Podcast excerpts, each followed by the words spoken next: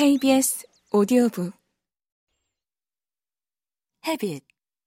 내 안의 충동을 이겨내는 습관 설계의 법칙. 저자. 웬디 우드. 1부.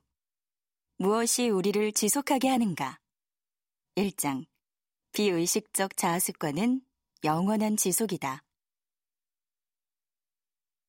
페이스북에 새해 목표를 올리는 심리. 내 사촌 동생은 가끔 페이스북에 야심찬 목표를 올린다. 시작은 늘 똑같다. 생각보다 살이 너무 쪘다고 후회하고 비만 때문에 등 통증이 더 심해졌다고 투덜거린다. 그러다가 뭔가가 꽉 막힌 것 같다면서 아무래도 자신의 삶은 영영 바뀌지 못할 것이라고 절망한다. 급기야 SNS 친구들에게 도움을 청하며 이 악순환을 끊어달라고 절규한다.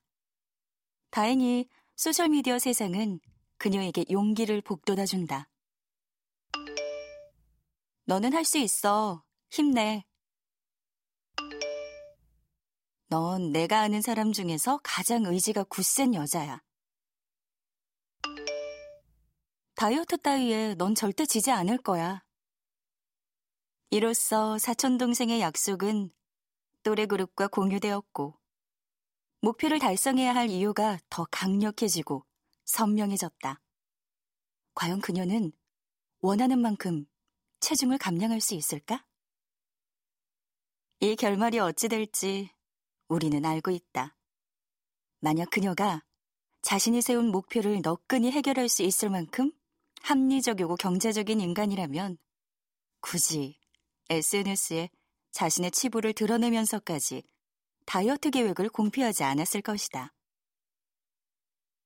나 자신을 변화시킨다는 게 정말 얼마나 어려운 일인가.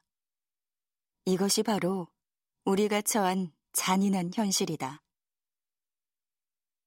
처음 포스트를 올린 지 2주 뒤에 그녀는 새로운 게시물을 올렸다. 1kg이 빠졌다면서. 출발이 아주 훌륭하네? 하지만 그 다음엔 조용했다. 한 달 후. 그녀는 여전히 노력 중이지만 별 성과가 없다는 글을 올렸다. 너희에게 알려줄 정도의 감량은 아직 못했어. 그리고 그 이후 한동안 다이어트에 관한 게시물이 올라오지 않았다. 여섯 달 뒤 그녀를 다시 만났다. 살은 전혀 빠지지 않은 상태였다. 변한 것이라곤 기분 나쁜 실패가 또 하나 늘었다는 사실뿐.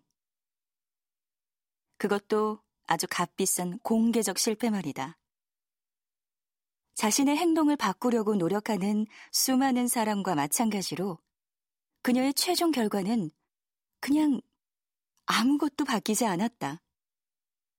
그녀에게는 살을 빼야 한다는 분명한 이유와 그에 필적하는 강력한 의지도 있었고 주변의 열렬한 지지까지 폭넓게 얻었다. 변화를 이뤄내기에 충분한 조건이 갖춰진 것처럼 보였지만 결과는 아니었다. 이 문제의 해결책은 무엇일까? 무엇이 내 사촌 동생의 변화를 가로막았을까? 내가 지난 수십 년간 천착한 연구 주제가 바로 이것이다. 그 결과 나는 몇 가지 단서를 발견했다. 첫째, 인간 행동의 근원은 미스터리한 불합리성에 기초하며 인간은 자신의 행동을 이끄는 원인을 제대로 이해하지 못하고 있다. 우선 이 거대한 진실을 인정해야 한다. 둘째, 인간은 자신의 합리적 자아를 과대평가한다. 우리는 이 단단한 착각을 멈춰야 한다.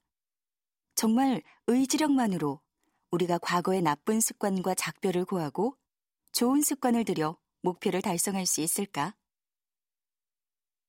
정말 그럴 수 있다면 당신은 이 책을 집으려고 하지도 않았을 것이다.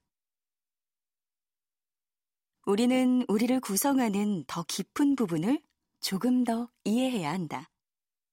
이른바 비의식적 자아라고 불리는 이 존재는 만반의 준비를 마친 뒤 우리가 자신을 알아봐 주길 기다리고 있다.